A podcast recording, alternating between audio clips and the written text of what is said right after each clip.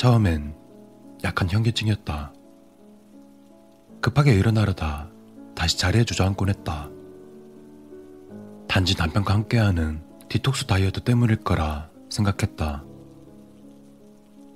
일주일에 3kg나 빠져서 좋았지만 탄수화물이 미친 듯이 당겼다. 결국 난 다시 옛날 식습관으로 돌아가게 되었다. 헌데 요즘 따라 현기증이 더 심해져서 병원을 찾게 되었다. 음, 빈혈로 보이네요. 의사가 말했다. 몇 가지 검사를 더 해보죠. 다음날 아침, 반려견 세미가 아침에 산책하러 가자고 칭얼대는 소리에 깨어났다. 날씨가 꽤나 우중충한 데다가 비가 세차게 내리는 중이었다. 그때 지붕 위로 떨어지는 빗소리를 하나하나 다 들은 기억이 난다. 정말 천장을 뚫을 기세로 쏟아부었었지. 장아를 씻는 동안 세미가 나를 향해 종종 걸음으로 오는 소리가 들렸다. 내가 세미를 바라보았을 때 거기엔 세미뿐만이 아니라 다른 게도 함께 있었다. 아니, 그러니까 같은 개였다. 내 앞에는 두 마리의 세미가 있었다. 난 그대로 정신을 잃고 쓰러졌다. 세미가 크게 짖자 마이크가 날 찾아냈다.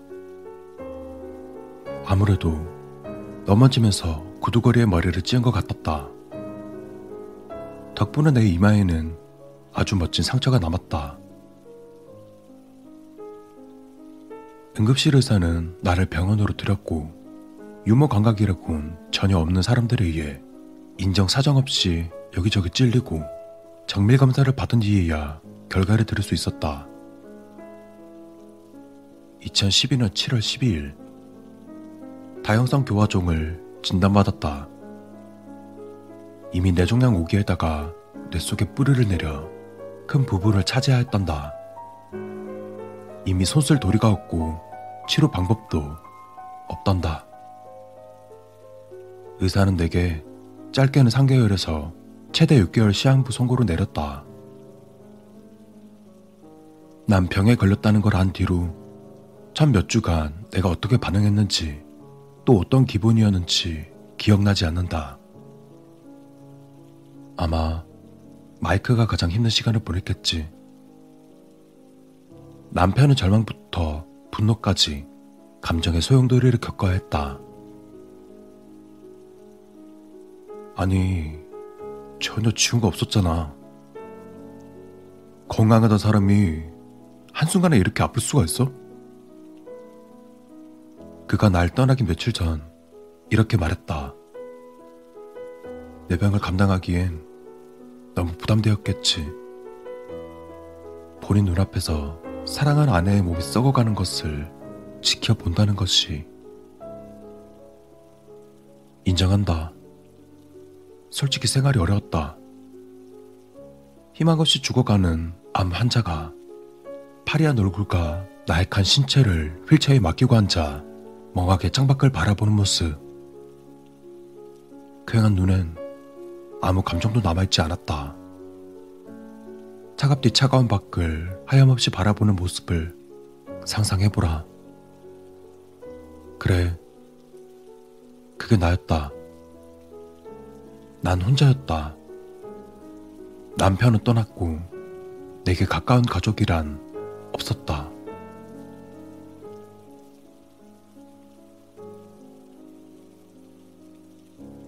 내가 세미를 산책시킬 체력이 안 된다는 이유로 남편은 세미까지 데리고 떠났다. 매번 세미가 나가자고 현관문을 긁어댔으니까. 같이 기르던 고양이는 혼자 밖으로 나다니다가 로드키를 당해 도로에서 싸늘하게 식어갔다. 그를 처음 보게 된 것은 추수감사절쯤이었다. 마지막 정밀 검사를 마치고 집으로 돌아온 참이었다. 종양은 두 배로 커졌고 그만큼 더는 제어가 안 되는 상태였다. 매일 방문해서 돌봐주던 간호사는 내 기저귀를 갈아주고 차 한 잔 내려주더니 TV 앞으로 나를 앉혔다. 당시에 난 기본적인 용면을 보는 것만으로도 극심한 피로를 느끼는 상황이었다. 내가 뉴스를 보는 동안 그가 내 옆에 앉아 있었다. 10초에 한 번 그의 깊고 거친 숨소리가 들렸다. 난 그를 쳐다봤지만 그는 검은 형체일 뿐이었다. 그의 얼굴은 눈이나 입 따위는 없었다. 그는 숨소리 외엔 아무 소리도 내지 않았다. 그를 볼 때마다 그의 모습이 바뀌었다. 네 번째로 그를 쳐다봤을 때 그도 나를 쳐다봤다. 이번엔 그의 얼굴이 보였다.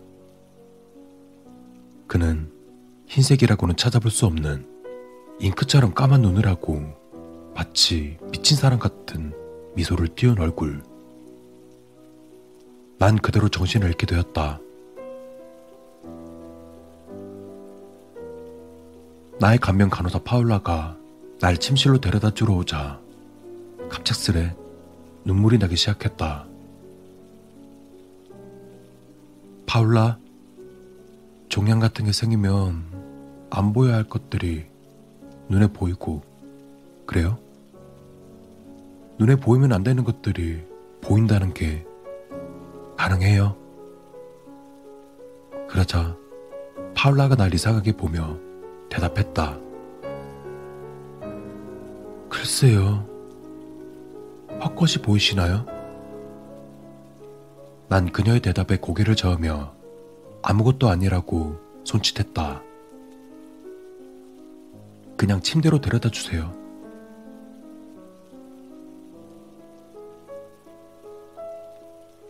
그날 밤 이후 밤마다 그가 다른 모습으로 날 찾아왔다.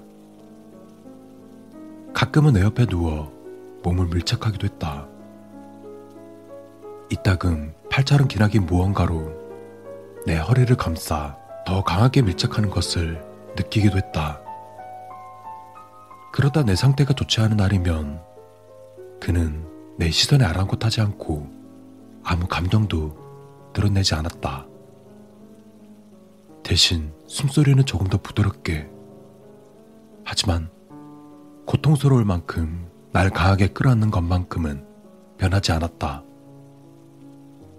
그런 날이 지나면 다음 날 출근한 파울라는 내 복부에서 멍을 발견하곤 했다. 당황스러운 것은 의사도 마찬가지였다. 하지만 이게 어떻게 생겼는지 설명하고 싶지 않았다. 그랬다간 그가 날 찾아올 수 없는 곳으로 보내버리진 않을까 두려웠으니까.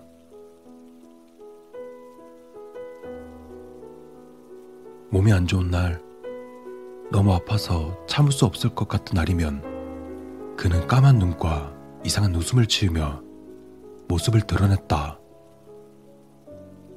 너무 아파 모든 걸 개워내고 오후를 보냈던 그날, 그는 침대 발치에 나타나 그 미소를 지었다. 그러고 보니 이때까지 그가 서 있는 걸 본 적이 없었다. 그는 2미터가 넘는 장신이었다. 서서히 아주 부드럽게 몸을 구부린 그는 마치 액체 혹은 녹아내리는 것 같았다.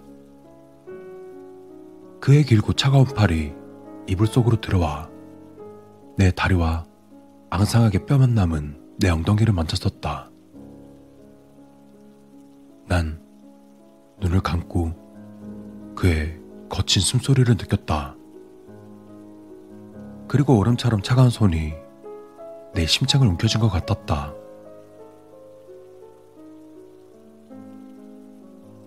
올해 7월 12일 정밀 검사 결과가 이상하게 나왔다. 종양이 줄었단다. 줄어드는 속도가 굉장히 빨랐다. 그에 따라 그의 방문도 점점 줄어들었다. 하지만 난 이미 지칠 대로 지쳤었다. 내일은 MRI가 예약되어 있다. 그리고 의사는 내 종양이 거의 다 사라졌다고 말했다. 이런 건 기적이라는 말과 함께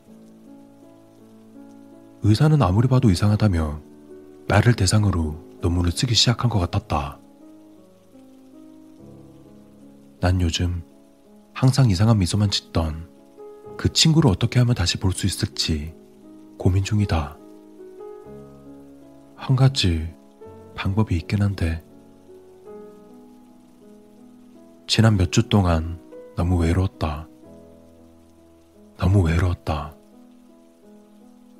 나 왜 이러는 걸까? 외롭다. 처음 나타났을 땐 무서웠지만 나의 고통 속에서 쾌락의 늪으로 안내해준 그가 그립다.